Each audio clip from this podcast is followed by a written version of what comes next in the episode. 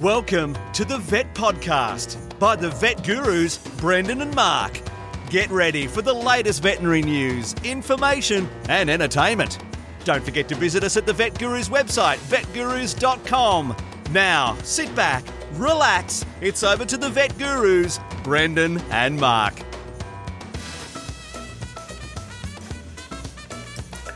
Welcome to the Vet Gurus. It's Brendan here with Mark. The week ending 20, 28th of September 2018. Welcome to the podcast. Thank you for subscribing. Don't forget to tell your veterinary colleagues and head over to vetgurus.com and send us an email. Mark, what's how do we enter? How do our listeners enter our fantastic competition to win the prize pack? Well, it's almost by default, Brendan. They just got to keep doing what they always do and send us more emails. It's easy. Too easy. So, yeah, just send an email, even if you just say competition, or even better, say hello and uh, what you do or don't like about the podcast to vetgurus at gmail.com. Maybe ask a question, a veterinary related question, or a non veterinary related question about the films that Mark enjoys that um, you thought were terrible, or the films that I enjoyed that you agreed with me, um, or vice versa. I do have another film review to put in at some stage, Mark, but I won't plug it this week. I'll tell you what, Mark, I, am I'm feeling a bit upbeat this week, Mark. I'm feeling a bit upbeat Up this week. I, I had a a euthanasia this week, and it was a good euthanasia. It made me feel good. It made me feel good. And um, let me explain. I euthanized a 15 and a half year old Labrador of a very long term client. Its time had come, and the owners came in with their daughter, and um, we chatted about how they acquired the dog um, just before we performed the procedure. And they sort of tricked her into saying, "Oh, she was badgering them for a, for a dog, and I think she was just about finishing school. She was seventeen or eighteen years at that stage, and she, that she was badgering them for another dog in the household. And they suggested we go out and look at some dogs, and they'd already picked up the dog, uh, picked out the little puppy for her. So when they got to the breeder, he handed over the little puppy to her and said, "This is your dog," and she didn't quite understand, but so it was a good little surprise. So she turned up as well. Um, for the euthanasia. She'd left home. And this is a bit where I'm feeling a little bit old, Mark, um, because a 15 and a half year old dog and she was 18 or so when she when she first got the little puppy and she's now 29 30 um, if my math is correct. And um, we're having a bit of a chuckle because um, i've known these clients for probably well, I think I saw them the first year I opened the practice. So I've, we've, um, I, I, mentioned to them, I think this is a second or third dog that I've euthanized for them. And they actually said to me, it's the fourth one. Um, so it did make me feel a little bit, um, a little bit old. And I said to the parents, well, um, oh, I said to the daughter, I said, oh, I haven't seen you since you're a teenager. Um, and um, you've grown up so much. So you've grown up a lot, and we've just got old. Um, and we all had a bit of a laugh. So, and then the euthanasia went fantastic. So it was a really nice, gentle one. It didn't even flinch when we popped the little catheter in, and away the little doggy went to doggy heaven. So. Yeah, I felt, you know, the times like that, Mark, even though it was euthanasia, I, I, I thought, gee, it, it, I really enjoy being a vet. Um, I really like this job not necessarily all the euthanasias, but um, you know, we get to do some fun things and we get to finalise the lives of some of our patients that we've seen virtually from the cradle to the grave, don't we, Mark? And once you've been working for a fair year, few years like we have, it's um, it is amazing privilege to be able to witness that whole process, isn't it? From from the puppy or the little um, little rabbit or the snake that that goes uh, that they purchase at a very young age till the day you euthanize it. Yeah. So so I'm feeling a little bit upbeat. Mark, what about you? What have you, you been up to? Well, that's ironic, Brendan. That the the the um the topic that leads you to be upbeat is one like that. But I can't say I'm particularly surprised because. Um, I know how seriously you take those events, and I know that they are you know, without sounding too wanky or philosophical, um, they are the part of the circle of life, and um, and I, like you, have um, uh, pr- pretty recently had a couple of experiences where um, the diagnostic process allowed us to make people aware of the imminent um, demise of their animal, and they were able to. Um, uh, this particular um, dog that I'm thinking of at the moment was one from last week that uh, developed lymphosarcoma, and uh, and the owners didn't want to pursue the the um, more aggressive uh, chemotherapy protocols, um, and uh, they elected to treat palliatively for a while. Um, that allowed the family to come to terms with the circumstances. Um, and like you, there was a, a uh, um, we're, we're lucky at work that we have a, a room that we can have those events and they're unpressured by time. And so um, you can sit down with the whole family and work through our two stage um, uh, protocol, have the animal sedated and have an intravenous catheter placed with um, using uh, the EMLA local anaesthetic so that the the dog doesn't jump around or get upset. And just while everyone's close and patting and connecting and talking about the their memories, um, and uh, then when everything falls a bit silent, we um, deliver the the euthanasia solution and and uh, and they fall peacefully asleep. And you, people usually remark that they're quite surprised how how they've been dreading the moment, but they feel um, quite mm, appropriate. They feel replete um, that it's been done the right way. So it doesn't surprise me that it was a highlight of your day, Brendan. And it's yeah, it's that resolution, I think, isn't it, that it gives them um, that that it was a it was a gentle euthanasia, and and they've um, they've seen their little friend off um, um, into the into wherever they end up, Mark. So yeah, no, um, and I think, gee, we we have some tough times, but we have some good times, and we have some bittersweet times like that as well. And yeah, I, I just I just found it very reaffirming and positive actually um, when something like that happens, and it's a good connection when you have those clients or those long term ones that. Um, that uh, you've been seeing for years and years, and um, they still come back to you despite your failings, Mark. Well, I reckon um, it's things. a bit of a, a, a, feather in your cap, to use a avian pun, Brendan, because um, I think in many practices, um, particularly when I was younger, um, a, a euthanasia event would be a reason for people to never return to that practice. The memories of that moment would be so horrible um, that people would um, terminate their interactions with that hospital, not on any, um, you know, not on any acrimonious grounds, just that it immediately brought back bad memories. Um, and so to be able to, um, four, did you say? Four generations of um, yes, yes, of pups is a is a measure of how they they see you carry that process out. Um, in the right way and uh, and not generate bad memories. Yeah, Good on you, Brendan. Um, oh, thank you, Mark. Thank you very much. But um, yeah, I did find it a bit bittersweet. It was a euthanasia, but um, yeah, I, I thought, gee, I actually, I actually really like my job.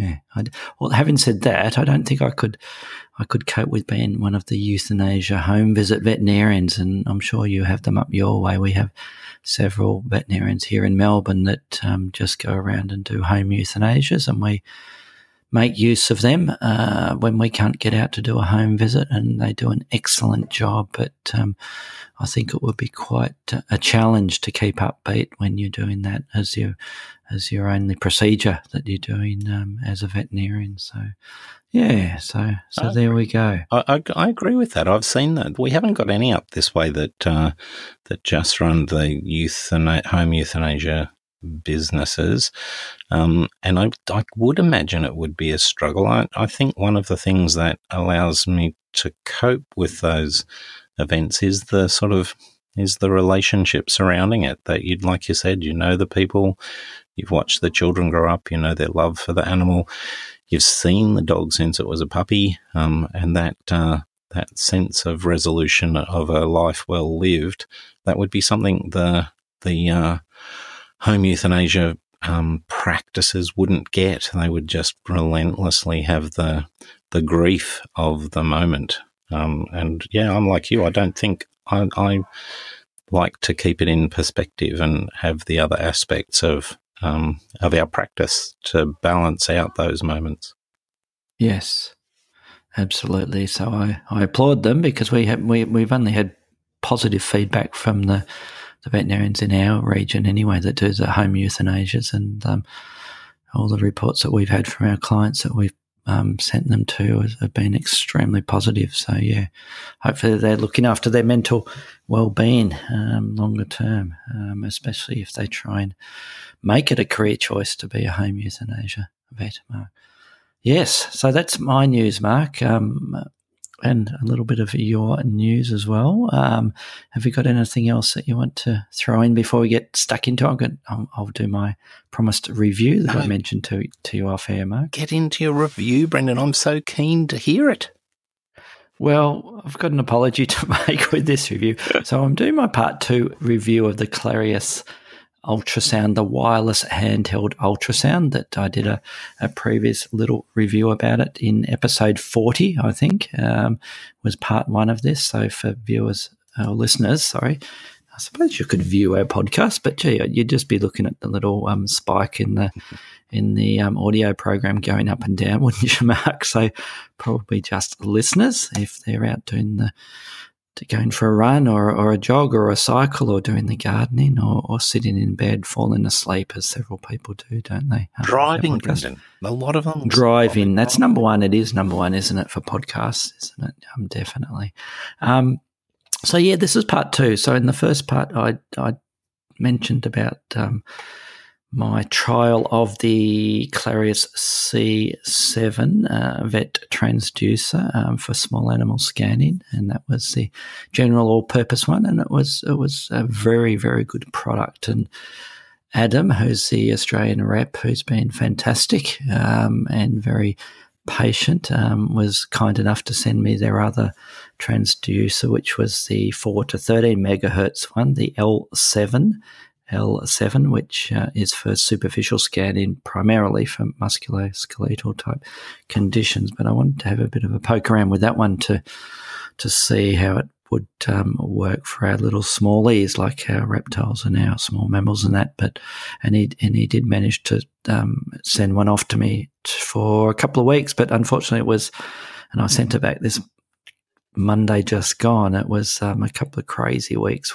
Um, for several reasons, and I only managed to do um, some short procedures. And the main one that I poked around with the um, ultrasound was a little guinea pig that I uh, had a bit of a look at a bladder and around the abdomen, and it, um, I found it, I found it just as just as good. Probably not quite as versatile as the um, C7 because of the depth of the C7, which goes from three to ten megahertz. So it's a little bit better for for bigger animals. So, uh, for instance, our giant rabbits um, and our cats and dogs. It's probably more an all rounder mark, but the um, L7 is finer detail for those um, superficial things. Scans and also the um, really small um, exotic pets. So yeah, my idea would be having both of them there. So they're both very good products, and I was just a bit annoyed, and um, hopefully Adam wasn't too annoyed that I managed to send it back without doing too many scans with it. But it did give me another feel for the product because I'd already played around with it initially, and, and basically it's a wireless handheld ultrasound. It's a Canadian company, and I'll put the link to Clarius on our podcast notes, which is at vetgurus.com. And it is, yeah, it has automatic automated presets for vets. So it's, it's very, very simple to use. And I think that's one of the, the, you know, key, when I was thinking about what I'm going to say in the review, in the summary, is that one of the key things with this ultrasound is that it's just so simple to use. Uh, and it's, it's just, yeah, it's just incredibly simple with the way it works. You just boot it up, you connect it to either a tablet or an iPhone. I think I might have mentioned last time, and Adam pointed it out to me. Thank you, Adam. Um, that you do not view the um, the ultrasound live via a laptop. It's either a um, iPhone or, or, an Android phone or a tablet. Um, for instance, an iPad or an Android um, um, or a Windows tablet device, um, you cannot use a PC for it. You can certainly view it. It uploads the images to the cloud. They have their own little cloud app, um, but you see the actual images on the iPhone is what I was using, and then the, then I, I switched over to the iPad, and yeah, it just incredibly easy to use. Pinch and zoom um, type um, procedures to look at um, look at the um, structures there. Um, freeze frame um, yeah, zoom in, depth control, automatic gain adjustment, adjustment, which was fantastic, Mark. So,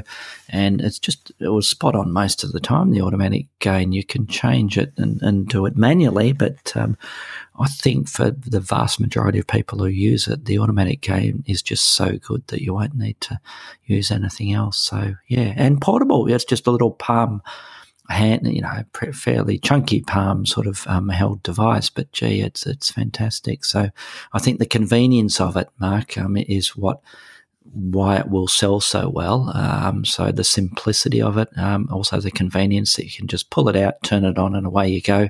No connecting cables. So it's like a lot of toys, Mark, isn't it? That if if it if it's in reach and you can grab it and turn it on and use it within a minute or two, then you will use that device and the Clarius scanners are certainly that type of device that you will use it. And compared with the other ultrasounds on the market, I do have a laptop type ultrasound, um, and it um, for the quality you get with it, um, it is incredibly affordable. I think in Australia, the Australian price is around about ten thousand dollars, I think, off the top of my head, roughly, um, give or take a couple of thousand. Um, so compared with a lot of ultrasounds that would go two or three times that price, it's um, remarkably affordable. Um, yeah, they're not cheap devices, ultrasounds generally, but um, as far as comparing it to other ultrasounds, um, it is very, very affordable. So yeah, I, I think it's a great product. Did I buy one? No, because I'd love to and I will at some stage. And it's just priorities with with um, other bits I had to spend. Um, recently, um, with with a couple of purchases that I had to do regarding other other options within the clinic, but yeah, it's it's number one on my list as far as um, if I'm going to buy an ultrasound in the future, it will certainly be the Clarius. So my score, Mark, the summary, my score out of ten, it's almost it's almost like a mark type score, isn't it? I'm going to give it. I'll give it a 9.4 out of 10. That's very, so very impressive, a, Brendan. It's an excellent pro- product. Why did I didn't give it 10 out of 10? Well, because I didn't spend quite enough time with it to confirm that it, it was as excellent as I thought it was, but it almost certainly is. And I, you know, I, I don't think I'll ever give a 10 out of 10 for anything um, because I, you know, um, what how can you improve on perfection, Mark? You can't. You can always get better, Brendan. We've had two um, uh, really interesting cases just in the last couple of days. A uh, a cryptorchid castration in a dog where we whack the ultrasound on, and, and we have a um, you know one. Uh, uh, one of those laptop ones, and um, and it is a bit of an effort to get it out. And you're always worried about um, crimping the the um, the cables in the drawer or whatever. Um, but um, it identified the retained testicle in the exact location and saved a huge amount of time in surgery.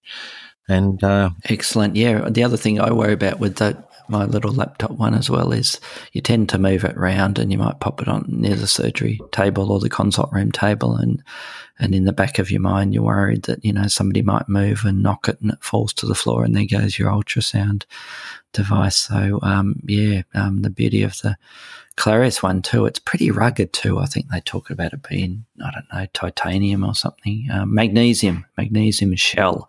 Um, so it's it can withstand the the usual knocks and bumps and that as well, as long as you're being careful not to do something silly with the actual tip of the transducer there. It's um it's it's a you know very good product. So yeah, so you know, hopefully in the future I'll avail myself of one of these. But and thank you to Clarius Australia and Adam too for for um, sending that to me, or both of them, the C7 and the L7. And um, yeah, I encourage everybody to have a look at their website, and they have some sample images from there, and they are true samples. Because uh, I think the thing you need to remember is um, with some of the cheaper brands and um, the no-name um, brands of ultrasound, whether they're medical or vet, they often put fake images up on their on their sites as far as the actual um, scans that have been produced there. And uh, I have actually come across a few sites when I was browsing for ultrasound machines where the same same scam picture was put up on different sites from different manufacturers and different machines. So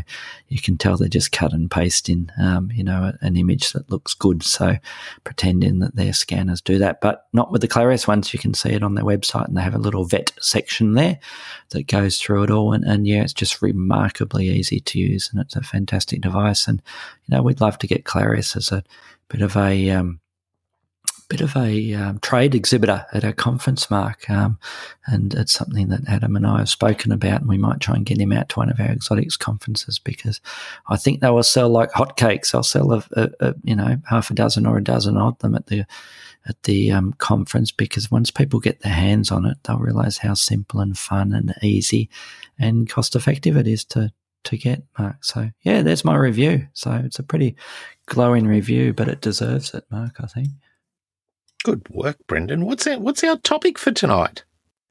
Our topic for tonight. What is our topic for tonight? Well, it's it's sort of a general topic, so we could end up being here all night, or um, because we're recording this one at night, and it is it's it's one that we sort of have talked around this topic, haven't we? We haven't specifically addressed this topic, and it is what unusual pets do we see in practice, and which ones do we think are easy to keep? Which ones do we think are harder to keep? Which ones shouldn't be kept as pets and yet they're they're legally allowed to be kept as pets? And we did one of our previous po- podcasts was talking about illegal pets, Mark. So we won't we'll really sort of skip over that area there. But we're going to talk about commonly kept unusual pets and just run down some of the ones that certainly you and I see in practice. We might mention a couple that are species that are seen overseas, and we'll just um, yeah, just talk about our thoughts on, on, on these animals, whether you should be keeping them or not. Um, and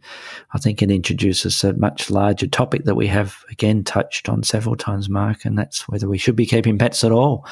And, um, you know, should we um, be keeping birds, for instance? Should we be keeping reptiles as pets? Should we be keeping mammals? And, and um, you know, are we doing the right thing by keeping these animals? And, and that's a bit more of a philosophical debate, but we might rabbit on, so to speak, about that as well. So, do you want to kick it off, Mark, and talk about well, where do you want to start? well, I just I just had a look at our agenda, and I noticed that um, I'd leapt into the topic of the evening before we had a look at um, your news items. Ah, correct. Yes, news items. We did have um, two or three little quick news items. Um, if you want to take the second one there, Mark, or the third one there, there's um, a couple little items there about honey, um, and then I'll um, jump over to the other one about the other species. Well, the um, the uh, the one that I was going to talk about first is um, the one that talks about manuka honey, and um, it's a bit of a um, an interesting topic for me because um, uh, it's as I understand it, it's a significant, um, uh, um, what's the right word? A, a, a, copyright sort of an issue that um, uh, Manuka honey has been uh, is the name given to honey that's produced from one of the particular um, tea trees, the um, leptospermums that occur in New Zealand, and um, and the scientists that discovered it had certain um, particular um, chemical characteristics that uh, the combination of the um, pollen from the the uh, uh, tea tree and, and, the bees forming it into honey provide it with just slightly different characteristics that, um, um, in particular, suggested it might uh, have enhanced antimicrobial activity. Um, and now, as I understand it, there is a huge um, legal battle about who can use the name um, Manuka, Manuka being the um, Maori name for the the tea tree from which the honey the bees collect. Um, and so, uh, but there's a whole bunch of um, uh, companies now who manufacture honey from a variety of sources, particularly in Australia, where we have other um, species of tea tree, others from the same family, Leptospermum, um, and those um, those honeys uh, have some of the characteristics of Manuka honey, and so are marketed as Manuka honey, but it is a bit of a trade battle, as I understand it. Um, but yes, it is. And sorry, Mark, to in- in- interrupt you, I'm going to introduce a- another little um, another little um, interesting um, factoid there, and that is a pronunci- pronunciation of of your, I, I, I, that's your area of expertise. I use I usually talk about manuka honey, manuka honey instead of manuka honey. Um, so, and I think your pronunciation, you your pronoun I can't even pronounce pronunciation tonight. Um, is um, um, and I'm just I'm just looking at an article and it um, that I've just pulled up saying um, the con the controversy over Manuka honey and how you should pronounce it. And it, it certainly is a, a, um, a, New Zealand or a Maori term there, Mark. And um, flicking through this particular um, um, article, one urban legend has that the Queen mispronounced the locality on a visit to Canberra, changing the pronunciation from Manuka honey to Manuka honey. Um, and their their sort of summary with this was that there is no man in Manuka honey. Um, so um, that's just made it as clear as mud, hasn't it, Mark? Glad you're straight. And am I supposed to say Manuka? Manuka honey is the way I thought it's always pronounced, but um, I'm sure we're going to get lots of emails saying no, that's a load of crap, and you've you've butchered another word, Brendan, um, with it. But yeah, um, Manuka honey. Um, but when you look at certain areas like Canberra, for instance, and this is where we should get Sandy, our patron, um, to chime in because this article is talking about people in Canberra, which is the capital territory in Australia, where all the politicians live or work at least. Um, they pronounce it different again. They pronounce pronounce it Manuka in Canberra. So, um, so maybe you're sort of a Canberran at heart, Mark, um, with the way you're pronouncing it. Um, or maybe both of us are wrong. I don't know, but um, yeah, that's just a little segue to get you um, off off your roll there, Mark, and um, rudely interrupt you there um, as you were talking about it. But yeah, I think the difficulty is that it's a little bit like Champagne, isn't it? In the Champagne region, um, that they want to they um, they want to copyright the term champagne, and they certainly have, haven't they? In, in, in lots of countries where nobody can use the word champagne unless it's uh, the alcoholic beverage from that region where the grapes are grown um, in the Champagne region.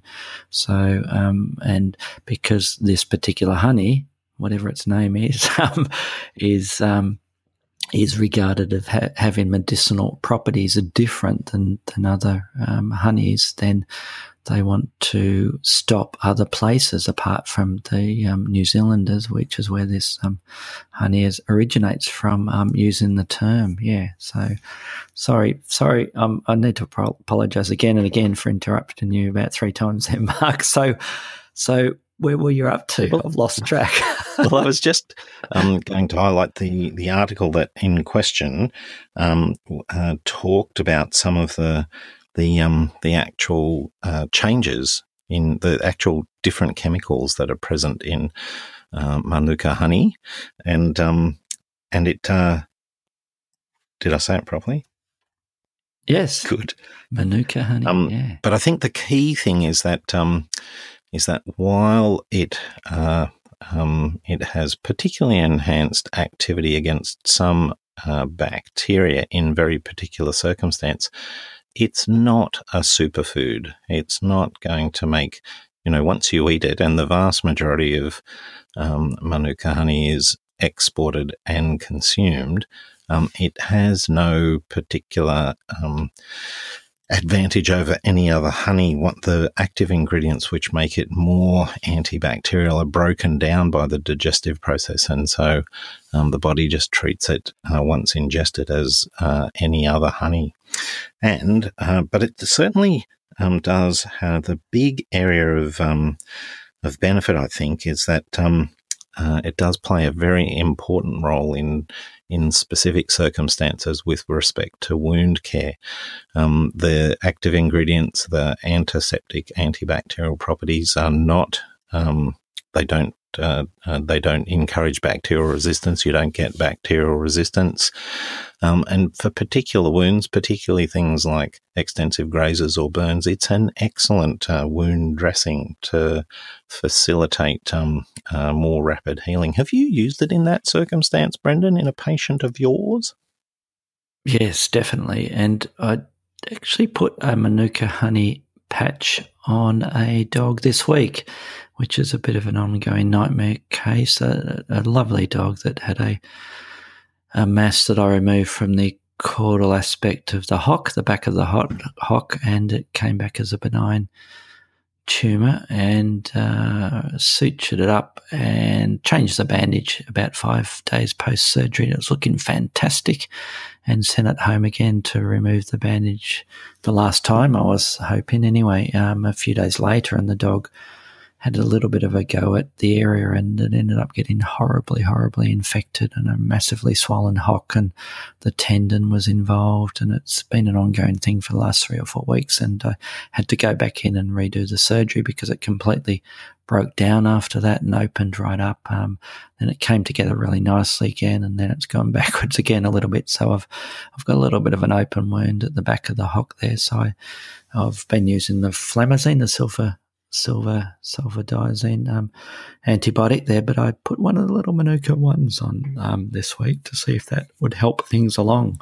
You know, and I think the beauty of these honeys are that, as you mentioned, they they as far as the boffins know or um, or, or, or their experiences, yeah, they they are they there is no antibiotic resistance to them. So it's especially useful and even more so in human medicine when they're worrying about these superbugs um, with antibiotic resistance to them. So, yeah. Um, but I think you mentioned it in a previous podcast, Mars. They do get quite sticky, don't they? Because we're using the honey there for the dressing. So it's a bit of a gooey mess that you then have to clean off at the next the next bandage change. Have you found that? And it is it's exactly one of our problems for the the sorts of wounds that we would probably consider these honey dressings. They're often quite large. They're often in locations that are difficult to bandage, um, and so we we are sometimes choosing other techniques to treat those wounds because um, a big bandage, difficult to hold in place, full of gooey honey, just um, doesn't always work as well as we'd like. And um, but they certainly in uh, smaller wounds, um, and because they uh, you know, the, a lot of the wounds that we worry about um, uh, potentially could be affected by Pseudomonas, um, and and hence your uh, well, like you, we use a bit of flamazine, but um, those uh, multi-resistant Pseudomonas organisms, um, the, this the the simple um, use of uh, a honey dressing, you know, they don't develop resistance to um, to that uh, antibacterial activity. So it certainly has a role to play. Um, and talking about the, um, you were going to mention about the pollen signatures as part of the the um, way that the the um, the identity of you know the champagne honey, um, where it comes from. There's a way to identify where they've come from, Brendan. Yes, and I think it's something you're into, isn't it, Mark? Uh. Um, you're you're a melisso palynologist, aren't you? Which is a person who studies pollen, um, because you're into honey and bees, aren't you? In fact, and I yeah, am. so you are. So there you go. You can add that to your resume. um, so yeah, the, the, the, recently, certainly in Australia, there's been concern about uh, fake honey. Um, um, we're not talking about fake news, but we're talking about fake honey in that um, the supposed pure honey products have been um, has been altered and added. Um, what have they been putting in them to adulterate them? Counterfeit um, um, bits in them, Mark? Just just normal fructose or something like that, or sucrose. Yep. Yeah, corn syrup. Yeah, that's that's right. Um, yeah, and and so um, yeah, just a neat little article that was um, that was from the conversation, and I'll link to that. Um, that um, scientists are using. A, um, they did a little study, a systematic examination of pollen contained within Australian honey, and using that, they can then track down what types of pollens are in, and there's a neat little table there um, showing all the different types of pollen grains under the microscope, um, and using that as a method to um, determine whether or not we've got counterfeit honey or, or not, Mark, um, because I think there's a little bit of a little bit of shenanigans going on with the honey industry, as there is with a lot of um, industries where they um, put in into their products things that should not be in their products. So yeah, I thought it was quite a fun little interesting um, story there, Mark. And um, I'll put that one in for you because um, yeah, well, you know that um, um um, is it's. I've got a chapter on that in my grass tree book, Brendan. Yes. Do you? Do you? Um, I'm, I'm going to make a request on air here, Mark, um, that um, when you publish this book, which has been in the making for decades, I think, by the sound of things, that um, I have a little part to play, even if I do a little introduction or, or have a paragraph somewhere. Would that be possible? Without a doubt. I would be honoured um, to be involved with your melissopaleontology um, textbook. Um, that would be fantastic. Well, the whole chapter, it's yeah. really interesting, of course, um, that um, uh, trade routes, so um, various grass trees produce a resin which collects uh, pollen embedded in it. Um, and then certain um, Aboriginal groups would collect that resin and trade it with uh, because it's a um, you know acts as an excellent binding agent to fix, for example, um, spearheads onto spears, um, and so by collecting those old artifacts and looking at the resin that's in them, they can identify trade routes by the uh, xanthorrhoea mm. resin and the pollen that's in them. So. I, I, I, do pay attention to these obscure areas of um, of science, Brendan. As usual, Mark, you are a font of knowledge. I never fail to learn something from font you. I think we knowledge. should jump. No, I think we should leave our final news story for another week, and we'll get stuck into our main topic because otherwise we will go over time, and our um, our listeners will be slowly falling to sleep, Mark, um, as they listen to us prattle on about pollen.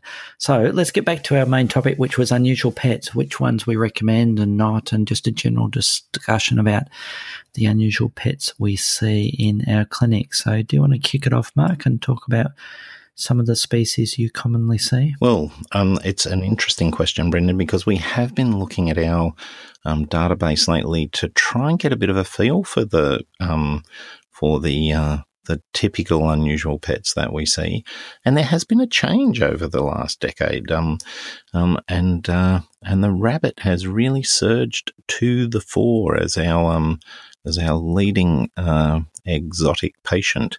Um, uh, ten years ago, we probably saw um, more birds than rabbits, but that's flipped on its head at our practice, and uh, we now see um, more rabbits than birds um, at the top of the list. And the birds we get to see are the classic um, birds like uh, cockatiels and budgerigars and uh, uh, lorikeets, lots of rainbow lorikeets. Um, people have a fascination for the big cockatoos, so we get to see those. Um, we see lots of um, uh, ferrets, more ferrets and guinea pigs than we did uh, 10 or 15 years ago. Um, and people seem to be taking a greater interest in their guinea pigs' uh, veterinary care. So more people have them, I think, and more people are expecting their vets to be able to do things with them.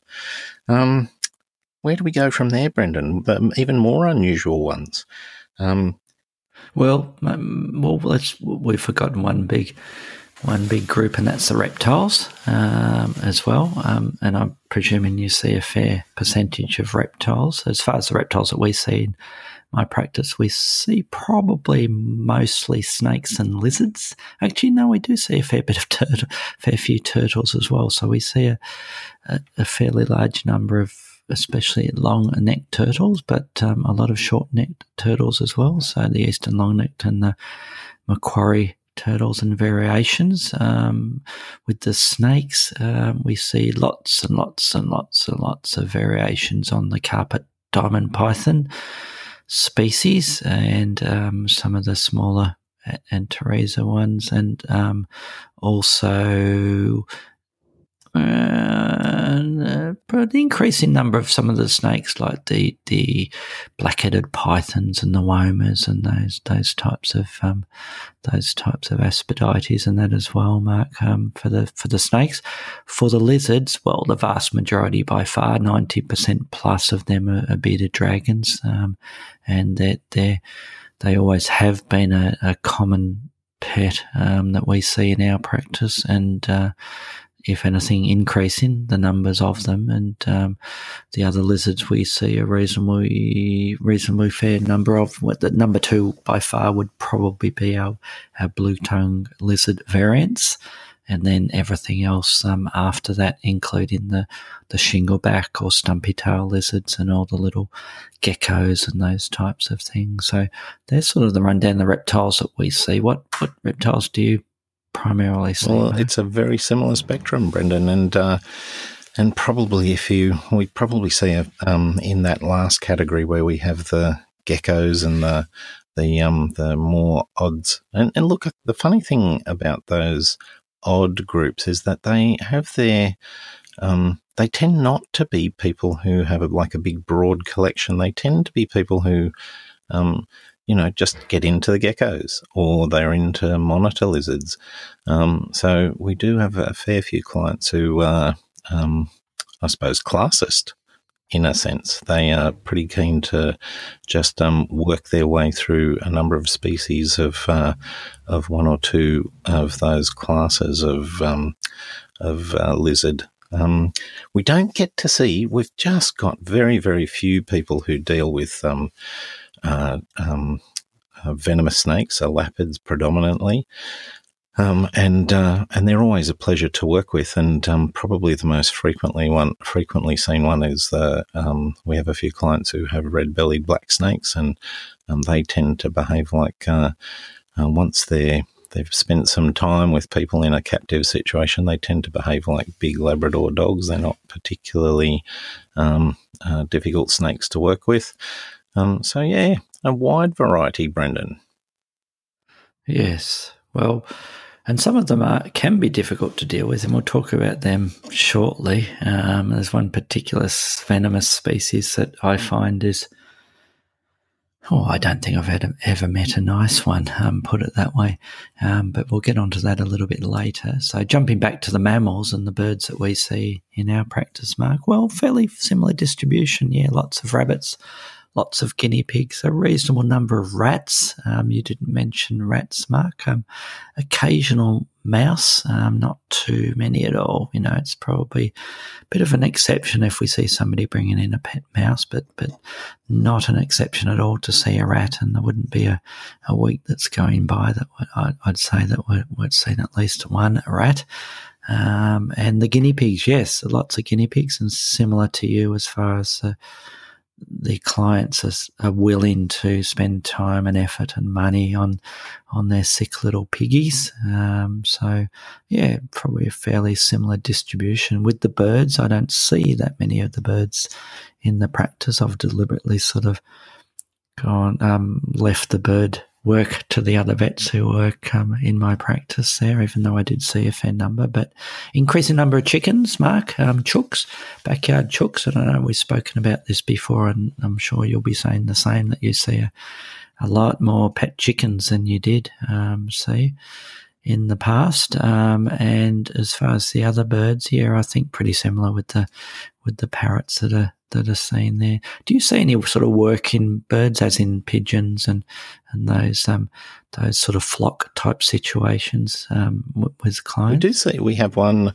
client who comes to us with their pigeons. That seems to be a segment of the um, avian veterinary market that's tied up with um, some very uh, um, you know people who are in the industry, and um, and so um, they do send us some some cases occasionally that they can't deal with remotely, um, and um, we're always happy to work those up. But but it, it is a different sort of medicine. Performance medicine um, with the pigeons is a different uh, case altogether compared to our um, companion birds or avicultural um, uh, cases, uh, the birds that are in um, aviaries where people are trying to to breed them or um, uh, get them to live in an, in in a um, fashion after their wild behaviour. We, we have a couple yes. of interesting.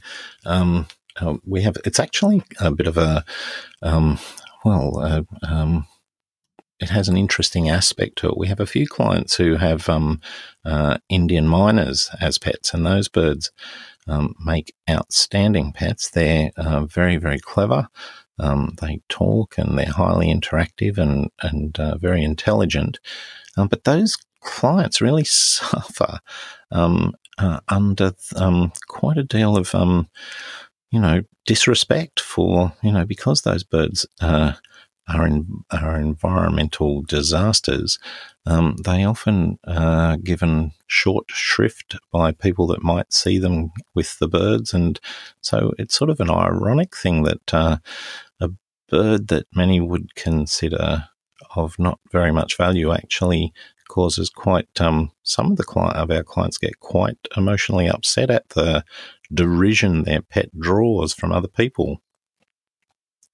Yes. Are you seeing many, many of the the classic pet birds like the small the budgerigars and the canaries? Did uh, what's your statistics? Do you think with those are they increasing or they're decreasing? about stable in our in our spectrum of uh, patients? We definitely see large numbers of them, um, and uh, and interestingly the the disease processes have that we see more frequently. When I first started doing this, we'd have lots of vitamin A deficiencies and um, nutritional problems. There, we see those still, but not nearly as frequently. Um, and uh, but the same number of birds, I'd suggest. Um, uh, they're still very popular, and uh, and I think some of the you know I often get people talking to me about uh, they'll see a budgerigar on YouTube doing a particularly interesting behaviour, and, and that might prompt them to um, to acquire one, and and uh, and often they're disappointed that their budgerigar can't spin a basketball on its clawed foot, just like the one on YouTube. Yes. Yes, which is a very good introduction or segue to the next question, which I'm going to fire you, Mark. Um, which of these sorts of species would you, well, do you think that are easy to keep and which you would recommend to a client if they came in to you and said, look, we have a dog or a cat and we see that your, your clinic sees all sorts of unusual pets.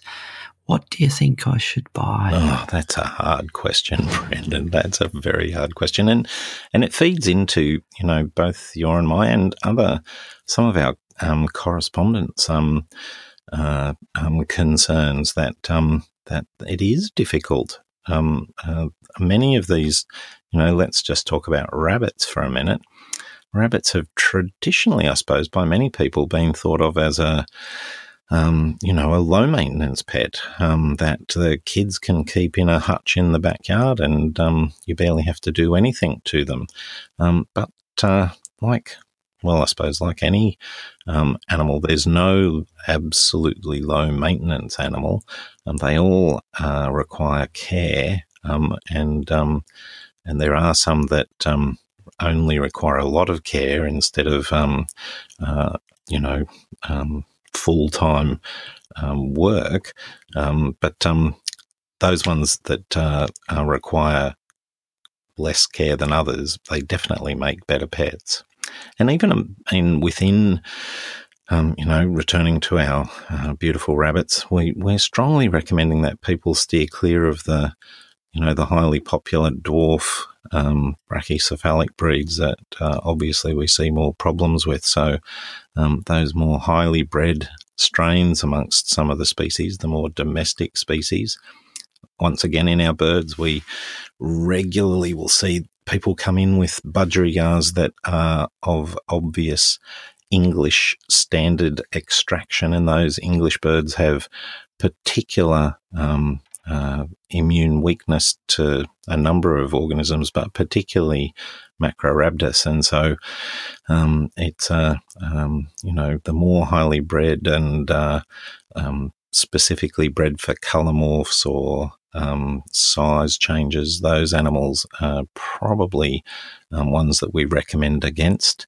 Um, but um, I like, I have this little, when people talk to me about the animals that are least problematic in captivity, it's the desert animals, Brendan.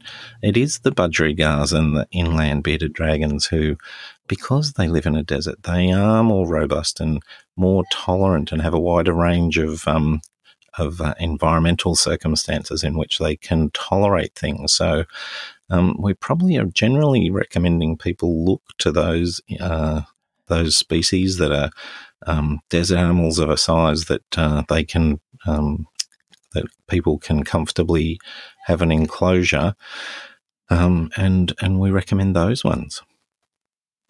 Yes, and it's it's it's a how long is a piece of string question, isn't it? As far as what what animal may suit that particular family, and and it's it's deciding all of those things, including which are hardy animals that will cope with being dropped for, by a child if it's been purchased by a child. And, and then when you're looking at selecting something like one of the prey species, like a guinea pig or a rabbit, potentially it is not a good selection, even though it's cute and cuddly, and that's what people often often reach for with it. Um, and the other comment that's often thrown around, we hear from clients is, "Oh, I've been told to buy a snake because they're easy. You just put them in an enclosure, and you don't need low maintenance, Mark. Low maintenance. You don't need to do anything, um, and you just throw them a bit of food every every month or two, and that's about it. And um, you know, I just I'm just concerned when I get a client that wants a supposed low maintenance pet. Um, all of them need maintaining and looking after. And if I have a client that says that, um, they're the ones that I'd be recommending they get a pet rock, Mark. Um, and that's what they should be looking at um, because I just worry that they want something that um, they want to take their little Instagram pictures of that animal and then they put it back in its little enclosure and they go off to do whatever. And um, yeah, they're not going to look after the husbandry and the care of that particular animal because, yeah, some are certainly easier to keep, aren't they, than others, and, and some are difficult to keep. And there's some species that that I like you will try and steer my clients away from. And one of those species that um, that I always try and do with that, even though I actually saw a couple last week, Mark, um, is sugar gliders. Um, I, I, just don't think they're a great species to keep in captivity because they're in a pretty confined environment and they're a very communal animal. I know they're very, very popular um, pets in the USA, um, but I, I, we, we, see a lot with psychological issues. I had two in la- um, two or three weeks ago, Mark, that we um, for castration, um, two sugar gliders, um, and I usually try and encourage the clients not to keep them. Um, if it's somebody who's thinking, gee, a sugar gliders are cute and cuddly, let's keep that animal. Having said that, I must admit the client who, who brought these two sugar gliders in was, was very switched on. So I don't think there'll be any issues with them looking after the sugar gliders. So are there any other sort of species that off the top of your head you, you, you um, deter your clients from there is one that stands out head and shoulders above the rest, Brendan, and and I have to start my diatribe with a little bit of a caveat that um, that uh, that that many of my clients put in a huge amount of effort to try and make their pets of this species um, have a great life. But um, if you were talking about a type of animal that had a high incidence of maladaptation or um, health complication associated with captivity, particularly um, psychological ones, but also um, dermatological ones. I don't think you can go past eclectus parrots as troublesome pets. They're they're beautiful, beautiful animals, and uh, and certainly they they catch the eye of people, and and those ones that do vocalize and and uh, interact um, with their client in that way, with their owner in that way, they're you know, I can understand people's uh, desire to have one in their life, but um, routinely I find that people underestimate the the complex nature of keeping those animals um, and uh, the difficulty in satisfying their psychological and um, and reproductive needs, um, and um, and I would do a lot to steer people away from owning one of those birds. They can admire them from a distance, um, either in the wilds of far north Queensland or at one of our wonderful zoos, but I don't think they should have them at home, Brendan. Yes, that wasn't much of a, a diatribe, Mark. That was very succinct. Excellent. Um, there's another group that I tend to steer clients away from is the venomous reptiles that we um, you briefly mentioned before, and the species that I've always found is a challenge to deal with. Mark is um, taipans. I don't know whether you've seen many taipans, but I've never met a taipan who wasn't psychotic, um, who wanted to um, who wanted to eat me or, or at least um, envenomate me. Um, have you have you come across? I have only had a short experience with one client many years ago, and um, certainly that particular snake um, didn't. Uh, well, certainly fit into the uh, range of um, behaviours that you've described uh, attributable to the species. Um, it is. It does worry me a little bit. Um, I, for many of these things, I think about the motivation of the owners, and um, and I, I, you know, there is a wide range of of motivations for people to own animals, and obviously companionship is a, a big one. Um, but I struggle. I, and you know how non-judgmental I am, um, but I struggle to understand, um, you know, the the the I do get that those uh, venomous snakes are beautiful animals, um, but I don't know that most of the people that are owning them are owning them because they see them as beautiful animals. There are other factors in, that motivate most of those people, and, and I don't know that most of them are good factors, Brendan. Well, you beat me to it, Mark. I was going to say something very similar, and yeah, even even with some of those species that are not, so the venomous snakes in particular that are not aggressive, um, I still think why are they purchasing something like this? And I think you were very um, very diplomatically um, saying that um, yeah, perhaps they are purchasing them because they, they can then go around and say, I have a tiger snake at home. Um, how good am I? And beating their chest. And that's the reason why they have that tiger snake at home. And yeah, what sort of life is it for that particular tiger snake? Because um, if it is just in its enclosure, good, um, it may be pinned down, um, maybe tubed, probably not. A lot of these um, to be removed from the enclosure for the enclosure to be clean. So every time that animal has contact with a human, it is a pretty stressful situation. Um, it's a common species. They breed very readily. Um, you can get them readily on a license, and um, and yet I don't think it's a species that should really be kept um, in captivity as a pet as such because yeah I, I just welfare wise for the particular animal I don't think it's um I don't think it's good um yeah and uh, you know one one brief story I can relate is a um a client that um one of my silly stories, a true story. Um, I was away at a conference, as I tend to be, Mark, and um, a good friend of ours uh, was working as a locum in my practice. Let's just call him Tristan. And um, he was working on, and I got a call on the Saturday morning, and a tiger snake was booked in for a consultation at my clinic. And I got a call at the conference saying, "Oh, that person who was booked in with their tiger snake." Um, just uh, we didn't want to call you Brendan, but we thought we better. Um, we've just put him in the ambulance um, because he'd been bitten by his own tiger snake, and um, what had happened, um, this it, he'd he'd gone to the the clinic because it had some sort of mass near its cloacal region, its backside, and uh, the owner was holding the head of the snake. Um, so he had it pinned and he was holding the head, and Tristan was poking around looking at the um, backside of the snake, trying to work out whether to take it to surgery or whether we just he'd just put, pop it on antibiotics. And I think the owner was fascinated with what was happening and he loosened his grip on the head and he got bitten. So he spent a good couple of weeks in um, coronary care um, in the hospital, and um, I think it's, it's quite a good story because I use it as a teaching for students. Um, because as soon as I heard that, we um, I had our clinic um, send find out where he was in hospital and phone the hospital every day just to see that he's alive, number one, um, and to see how his recovery was going. Um, and we sent him um, you know, all our well wishes every day. And I, I did actually see the client um, once he'd recovered enough to then bring the snake back about uh, four to six weeks later, which hadn't been treated because it was just bundled up in its bag again as he went off in the ambulance. Um, and I did end up euthanizing the snake because it was a mess um, in the back around the backside there.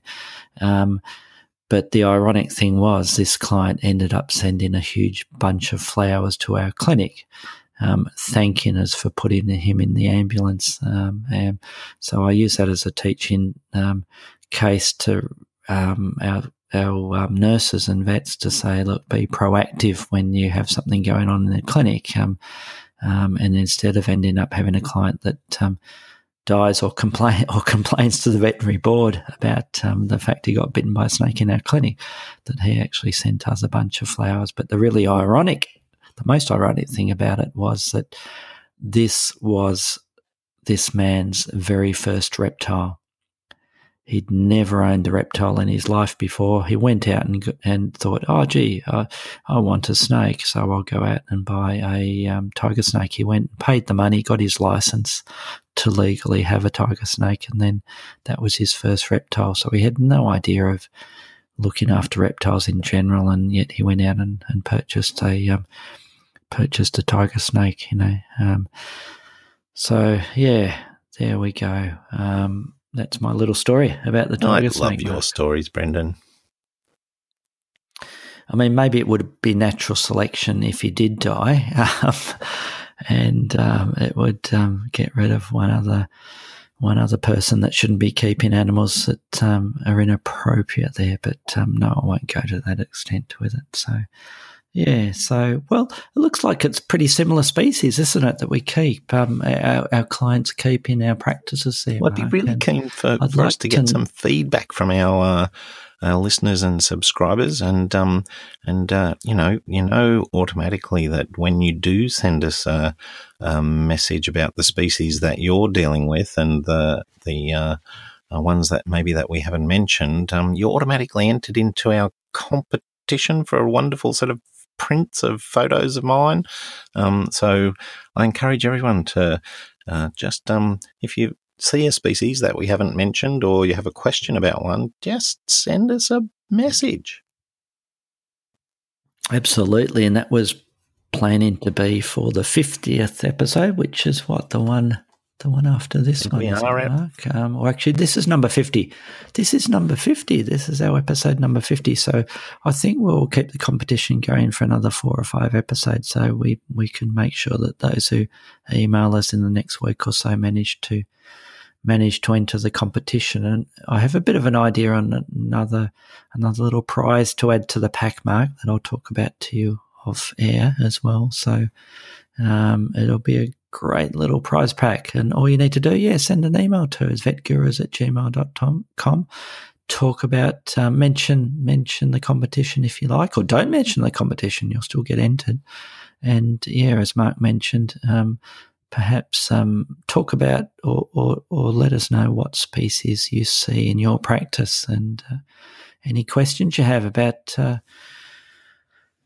things that the vet gurus may or may not be able to help you with. And um, I think we need to finish, Mark, because we're over an hour already, and we didn't, uh, as I, as I mentioned at the start, there was a, another little news story I want to dive into next week, Mark. So we will we will do that next week. And thanks for listening. We'll talk to you next time.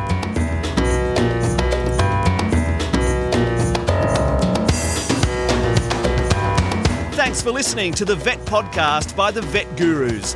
Don't forget to visit us at the website vetgurus.com, where you can subscribe, view show notes, listen to previous episodes, and more.